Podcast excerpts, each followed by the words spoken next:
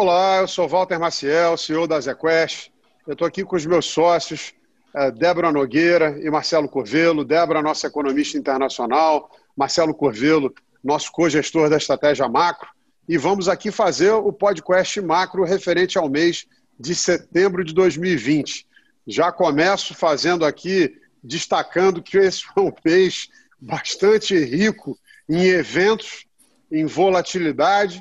Uh, e para convido vocês a seguir os nossos podcasts nos nossos canais, no LinkedIn, no YouTube e também no Instagram.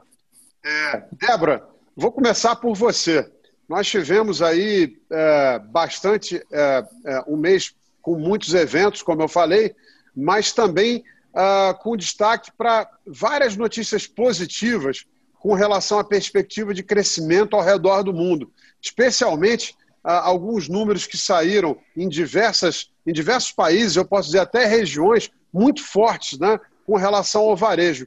Como você está vendo as perspectivas de crescimento para esse ano, onde nós temos alguns países que, inclusive, vão mostrar desempenho positivo e não contração, mas especialmente para 2021? Então, boa, Walter. É, obrigada. Olá, Curvelo. Oi, pessoal. É, realmente, assim, foi um mês que os ativos corrigiram, né, teve uma correção forte, mas a nossa visão é que, em termos, os fundamentos econômicos, a evolução foi até positiva. Eu aqui, fazendo conta de PIB americano, na verdade, o que eu fiz foi melhorar minha projeção. Eu fechei aqui o mês de, é, de setembro com 3,7 de PIB para 2020, e, e, e, pegando né, no, no, pior momento lá da crise, abril, maio, quando a, gente, a visibilidade era pouca ainda, eu, fiz algum, eu tinha feito alguns cenários. Na verdade, esse 3,7 que eu estou agora na ponta está mais parecido com o meu cenário lá atrás, que era de recuperação em V. Então, o, os, os, dados realmente estão vindo bons, o varejo americano é, já está acima do pré-crise, e o que é mais interessante, né, os Estados Unidos ele divulga né, o personal consumption, né, que é o, o dado de, de, consumo total, que pega, que eu vejo a parte de bens e a parte de serviços. O que é interessante é que até serviços estão vindo muito bem. É, o, o, julho já tinha sido forte, agora em agosto o, os serviços cresceram mais de 1% de novo. Tem realmente ainda aqueles setores que têm um, uma exposição grande a contato humano, né, recreação, turismo, que estão ainda muito deprimidos, mas o resto está compensando. A gente está vendo uma mudança no mix de consumo em que o total está indo muito bem. E o que é interessante, né, a renda ainda está muito acima do gasto. Então, a gente teve aí a, o, em agosto o sexto mês consecutivo de criação de muita poupança nos Estados Unidos. Então, o cara tá com é, bala para aguentar aí um período talvez de hiato no, no, no né, de transferência do governo que a gente pode conversar mais pela frente, né? Mas é, a, a visão é essa, né? Então, os Estados Unidos surpreendendo positivamente, é, Europa está agora nessa nova onda de um ressurgimento de casos lá, mas muito parecido com o que a gente tinha visto com, com os Estados Unidos naquela uh, onda dos estados do sudoeste, não está batendo em uh, mortos de maneira significativa, a hospitalização também está tranquila, tem algumas cidades piores, mas o, o, geral ainda é muito bom, então não parece que a economia vai parar lá, não vai travar, e o varejo lá está muito, indo muito bem também. A gente teve até um dado uh, de, uh, né, não só varejo, encomendas da indústria alemã fortes. Então, eu, eu ia te perguntar sobre isso, é. porque a, Alemanha até recentemente preocupava, especialmente por ser um país tão uh, forte na parte industrial e tão dependente em exportação. Esses resultados de Alemanha é, é, tem um significado muito importante, né, quando você está olhando para a conjuntura global, né? Tem sim, é, é, esse dado assim chamou bastante a atenção. Tô, estamos estudando e, uh, mas uh, no caso da Alemanha não é só a parte exportadora que agora começou a, né, a, a, se recuperar. Eles lá fizeram também um estímulo fiscal muito grande, corte de VAT, né, corte de, de imposto, que uh, deu um belo gás e uh, varejo também lá está voando. É, é, é realmente um, uma situação em que a, a a gente está vendo o pessoal voltando para a rua, voltando a consumir, muito mais próximo da normalidade do que a gente conseguia uh, uh, enxergar, antecipar lá no, no olho do furacão. E na Ásia, algumas economias, né, Débora, apontam inclusive para desempenho de PIB positivo esse ano, né? Sim, sim, a Coreia está tá indo muito bem. É, assim, o, a, a, capacidade desses asiáticos, né, de fazer o, o controle da doença foi um, uma coisa impressionante, né? Porque eles nem fecharam tanto, mas nesse esquema de, de é, contact tracing, né, de ficar indo atrás, testando demais, é, eles realmente conseguiram um equilíbrio uh, melhor do que o, o, o Ocidente né, nessa história toda e, e estão com, com, uma performance boa. E o que é muito interessante, né? Eles produzem muita tecnologia, que é o que explodiu nessa realidade da pandemia, né? É o que todo mundo quer, é o que todo mundo precisa. Então, eles foram também beneficiados por, por né, esse novo mix de, de consumo global que a, acaba é, privilegiando esse tipo de, de produto. Acho que fica aqui para o nosso ouvinte, para o nosso investidor, para quem está nos acompanhando, é, um recado importante que a Débora passou. O mundo, então, começa a dar sinais de volta de atividade mais forte, mas também é, é bastante relevante ver que na principal economia do mundo é, teve um crescimento de renda, mas as pessoas estão salvando aí para um dia chuvoso. Como todo mundo tem um pouco de receio, esse crescimento de renda não virou consumo. E aí isso aponta para a assimetria que pode haver no momento de uma vacina. Se as pessoas começarem a ter mais segurança de que a economia vai, que a vida vai voltar ao normal, você pode sim ter um 2021 uh, ah, com um boom de atividade até mais forte do que se espera. Talvez seja algo para a gente guardar no radar. A gente tem, a gente tem 5,3 de projeção de PIB para 2021 para os Estados Unidos. É, é, nessa toada mesmo. O cara está entrando com poupança, a gente tem a perspectiva de vacina. Uh, se for Biden, é uma expansão fiscal grande via infraestrutura. Se a gente vem com o Trump, ele também vai dar um pacote ali de, de auxílio, mas ele segue com a agenda liberal com imposto baixo. Então, é, é, e o Fed muito acomodatício, sem querer brincar de subjuros, de jeito nenhum. Então, realmente tem um, um, né, um um, panorama que parece muito positivo para crescimento em, em 21. Pois é, Débora, e aí você bem mencionou, mas se der Biden, é, como você está olhando aí o panorama eleitoral, até porque nós estamos agora na reta final, né? E, e, foi também uma, um começo, nós estamos gravando isso na primeira semana de outubro, foi um começo de mês também é, é, bastante volátil, né? Com o Trump indo para o hospital, voltando para casa, como você está olhando o panorama eleitoral? É, Walter, as pesquisas tradicionais estão dando aí uma margem boa para o Biden, né? Perto de 8, 9 pontos. É, a, a gente está contando com uma pesquisa da Atlas Político, a gente já tinha trabalhado com eles na, na, nas eleições brasileiras, e uh, o que a gente está vendo ali é uma disputa bem mais acirrada nos estados relevantes. O que, o que a gente está entendendo é que realmente tem um, uma chance grande da gente chegar ali né, no, no dia seguinte da eleição com muitas dúvidas, teve muito voto por correio, tem espaço para judicialização, né? Ah, voto apertado, voto por correio, é, um ambiente de polarização. E aí, assim, a gente olhou lá em 2000 o que, que acontece com os mercados numa situação né, de judicialização, de contestação, e parece que os mercados sentem, sofrem com incerteza, né? Então, o que a gente está pensando é isso, é, é, um, é um período que uh, pode combinar, sim, com, com mercados ainda voláteis lá fora por conta dessa incerteza da eleição. Mas o expost disso, né, o, o cenário para 21, como eu comentei, a gente acha que a economia americana parece que assim, deve triunfar nos dois cenários, Trump ou, ou Biden. Lógico que tem um mix de, de setores diferentes, né, que, são, que, que, né, que, é bem importante a gente estudar e estar tá preparado para isso, mas o, a economia e a, a, o S&P como um todo parece que assim, é, o prognóstico é positivo mesmo, nos dois cenários. Mas aí, é, com toda também essa confusão, é, o novo plano de estímulo, que parecia já ser meio consensual é, para a economia americana, ficou sob júdice, né?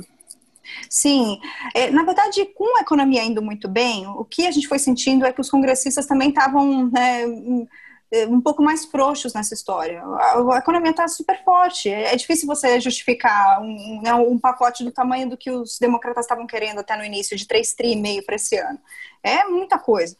Uh, agora, o, o, o, Trump já falou que antes da eleição não tem pacote, né? Então, uh, o, o, mais provável é que a renda, né, que eu comentei aqui, caia assim no, no final do ano, né, na hora que, que seca, que gelam, né, o, que acabam as transferências do governo, mas, como eu comentei, o cara tem muita poupança. Né, e uh, se ele está olhando para 2021 e, e antecipa um cenário ok, é, é, provável que o consumo acomode, mas não, não, não retraia tanto. Então, a gente é, também está construtivo nessa ponta, Walter. Marcelo, vindo agora para o Brasil. É, também aqui no Brasil a gente viu alguns dados de atividade bem mais fortes. Né? Como é que vocês estão olhando é, é, o PIB para 2020 e a, a perspectiva de recuperação em 2021? Walter, o Brasil, ele, dentre os pares emergentes, ele foi o país que fez a transferência de renda, o programa de transferência de renda mais elevado, mais representativo em relação ao PIB. Então, por conta disso, a gente vê o PIB ao longo desse ano de 2020, ele com uma queda inferior aos países pares e uma recuperação um pouco mais acelerada em 2021. É, então, frente aos dados de atividade, de fato a gente está tendo surpresas positivas.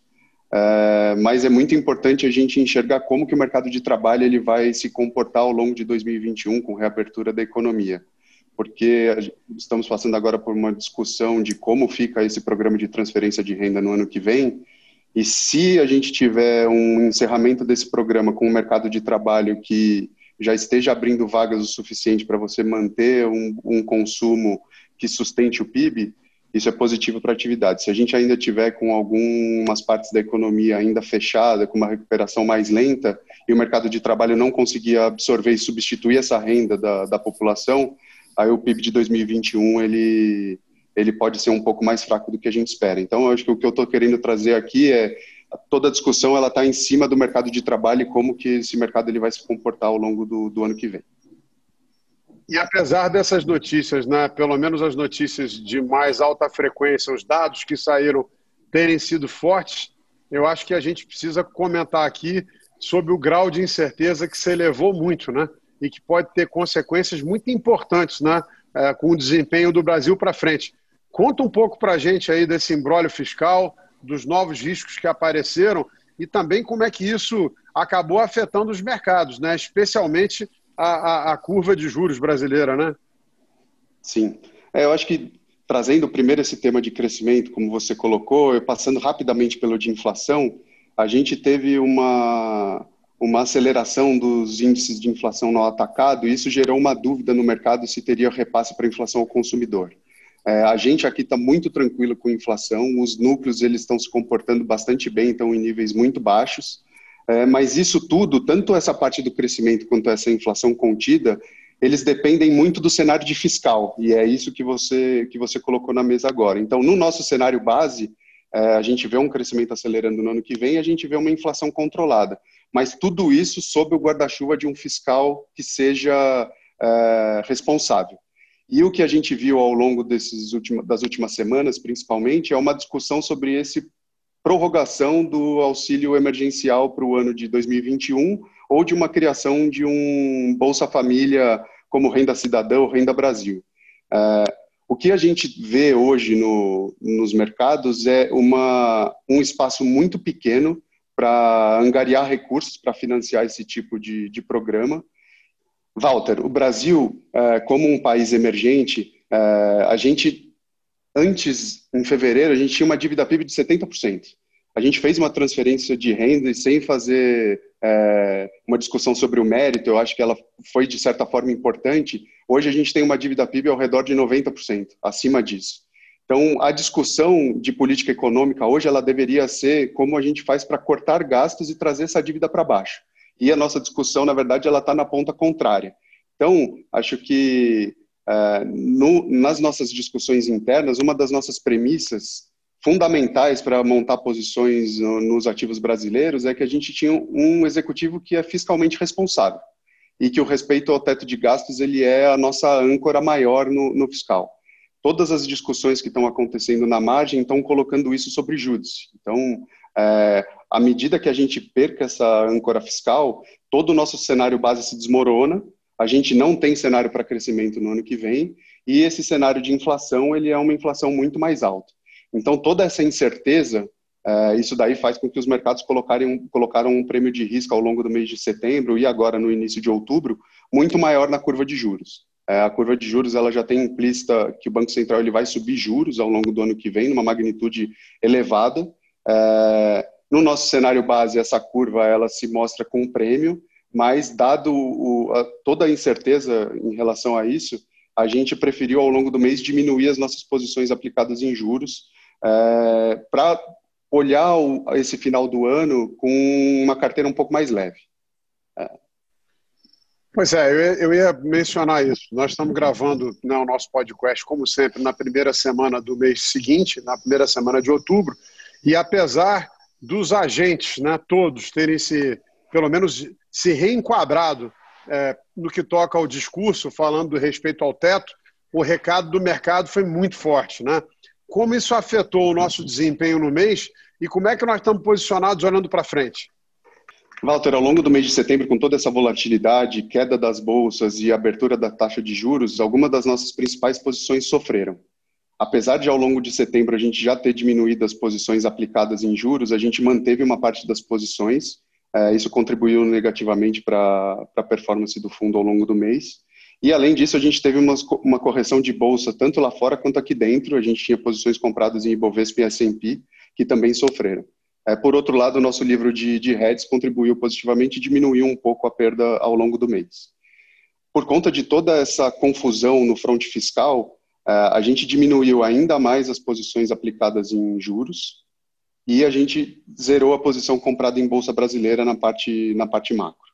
Uh, então, hoje a gente tem um livro que é muito mais leve em risco Brasil, porque a gente vê uma simetria ruim na margem, a gente vê a discussão em relação ao financiamento desse novo programa de, de gastos que o governo está propondo, ele se estendendo até o final do ano. A gente precisa lembrar que no mês de novembro a gente tem eleições municipais acontecendo e a gente sabe como as coisas funcionam em Brasília. Acho que tudo vai ficar um pouco em banho-maria e a gente deve voltar para essas discussões só em dezembro, então a gente tem um, uma janela aí que, que não vão acontecer nenhumas reformas estruturais e essa discussão do, do financiamento ela vai ficar para depois.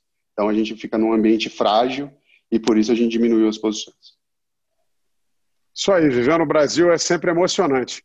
Bom, sempre. agradeço a vocês, acho que para os nossos parceiros, investidores, quem nos acompanha, acho que tivemos aí um podcast super rico de temas. E mês que vem estamos de volta para contar um pouco mais aí sobre é, a nossa visão, os nossos fundos. É, e tenho certeza que vamos conseguir capturar essas oportunidades e, e, e entregar o retorno aí que é esperado. Gente, muito obrigado aí pelo bate-papo. Um abraço, viu?